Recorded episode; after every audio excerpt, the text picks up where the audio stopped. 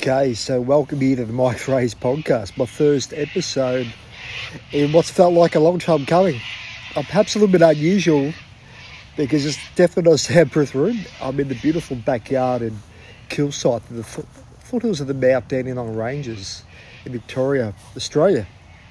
And connected with all that, and perhaps why I'm doing this here, recording it here, is that the last few years I've definitely become somewhat of a nature buff nature character really my expression of spirituality is is that of kind of awakening awakening consciousness and also not only kind of empowering yourself to make changes in your life and you know really positively impact your own world and the world around you but become more conscious of the land be a shaman feel into that natural shaman soul shaman calling and would this have been something I would talk about three, four, five years ago? Definitely not.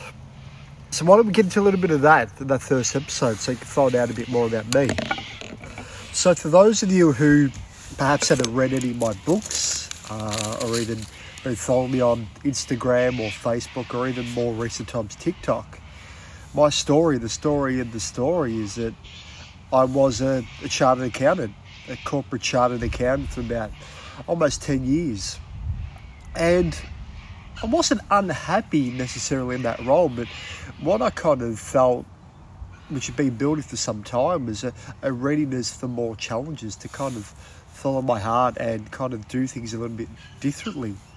And it might seem strange to you people listening that we, we kind of, the, from my perspective at least, we're brought up to kind of walk the straight line, um, trying to choose a safe path. And becoming a chartered accountant for me was definitely that safe path security, secure job with the idea of secure income, secure home, and eventually a secure family.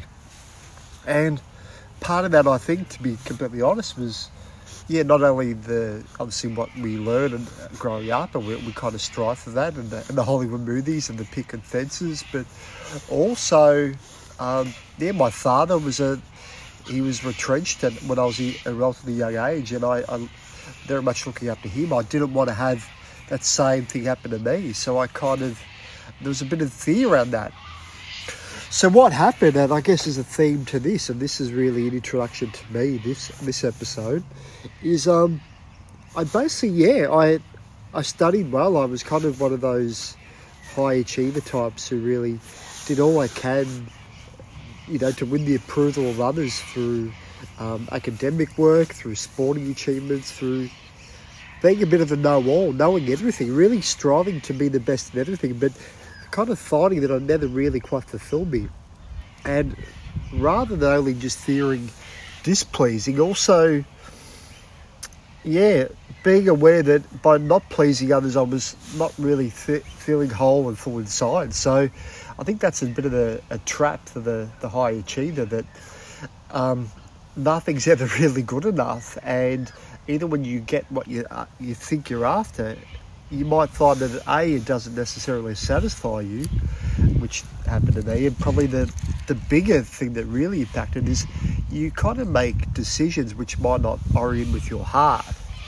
Um, and that's a really interesting thing that you might think you're living your own life, but you've kind of lived the life of what you've kind of taught yourself to believe others want for you. And, and this is the ironic thing that, yeah, I, I chose a kind of a, a, corporate path, a little bit that to emulate that of my, my parents, and no doubt they wanted that to me to some degree, but this is connected to everything I, I kind of talk about on all my channels and in my books. Um, three books I've published to date I Am Michael, A Journey of the Heart, the Ascension Code, Consciously Change Your Life, and Falling and Diving a Plane Awakening, all of them really talk about changing your reality, transforming your reality through expanding your consciousness and really um, doing the inner work and changing your beliefs and understanding the law of attraction, etc. But what I've come to believe within that is yes, no doubt what I was living at that point in time, I wanted to particularly pleased and with the approval of my parents and the wider society, friends and family, but that was also my perception of what I felt they wanted me to to be and do. And that's not necessarily right or wrong, it's just how we perceive it. And what I intend to keep talking about in not only this episode but in all the other episodes, that your reality is definitely it's a reflection of your perception. You know, there's a famous quote generally attributed to Dr. Wayne Dyer: "Change the way you look at things. The things you look at change." I can certainly find value in, the, in that description. And there's quantum physics and talks about relationships between the observer and the observed, and I think that Eckhart Tolle in the present moment and applying tools around consciousness and really change your thought patterns, how you think about yourself and others. There's a correlation there. So while I've got the story around, yeah, wanting to please my parents, and at some level I can say, yeah, I, I lived my life according to how they wanted me to live. But on the flip side, more accurately would be I lived the way I believed they wanted me to live. Because what I've come to now and it kind of come out the other side of that corporate career, you know, my parents are just as supportive of me as ever, if not more so.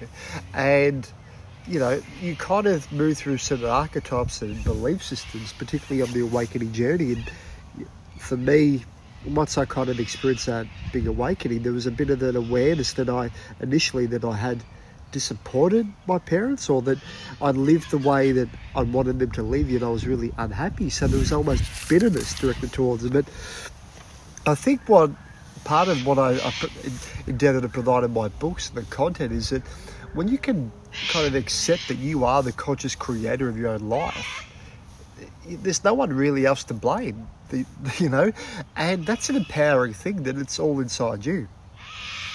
So yeah, I've touched a little bit about that and as an introduction. That yeah, nine or almost ten years in the accounting world, and um, and I talk a lot about this in I am Michael, a journey in the heart my first manuscript, which I really developed around 2015, 2016, when I, yeah, I'd, I'd already began taking a number of the risks. When what happened is basically I, I'm probably seven, seven, eight years into my corporate career, I just felt really unfulfilled, and and although I was doing well from the financial perspective, my relationships and my kind of sense of self was not really happy, and that meant my marriage broke down at the time, and I just and I had a reasonably large amount of uh, financial obligations and other things, which really kind of, yeah, attacked my perception of self, this self that I'd kind of cultivated to hold up to the world from predominantly from an egoic perspective. And I guess that was my first real large shift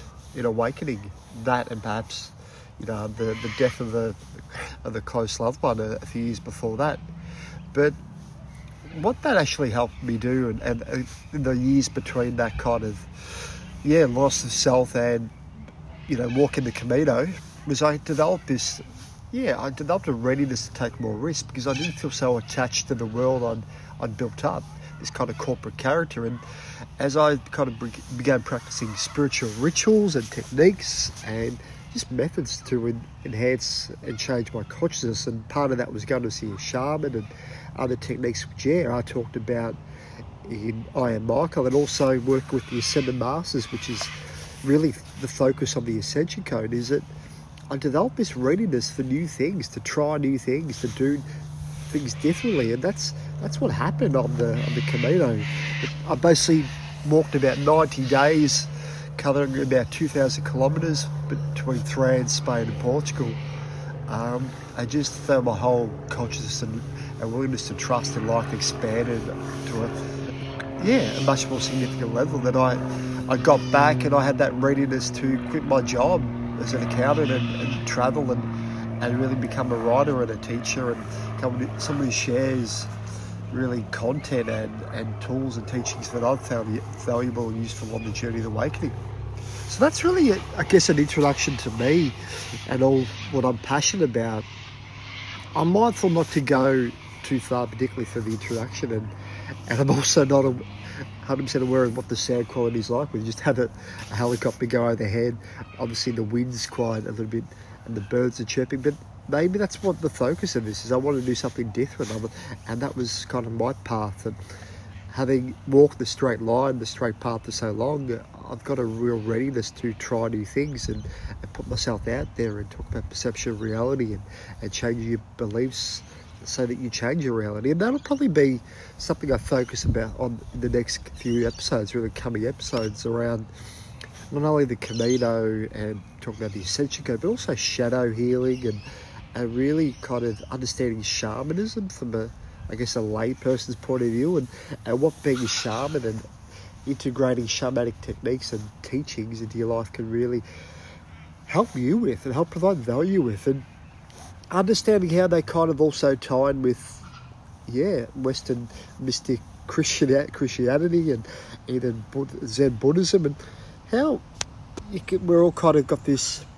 I don't know that there is a universal kind of perception of reality with interconnecting energy. Like in the East, it's commonly called the Tao. Um, in the West, it's, often, it's quite often called consciousness, or even connected to India, uh, Christ consciousness, Krishna consciousness, and this belief that there's an energetic force that kind of guides all things, and it's you know it's what Jesus talked about, it's what um, the great mystics have talked about, and the prophets of Western and Eastern traditions, and it's something that really resonates with me. And perhaps if you're listening today, it, it's, it's something that may really connect with you, and something that you can find valuable on your journey. So, just want to say thank you for listening to me to this point. I hope really provide a lot of value in the coming podcasts, and yeah, all the best, and we'll speak very soon.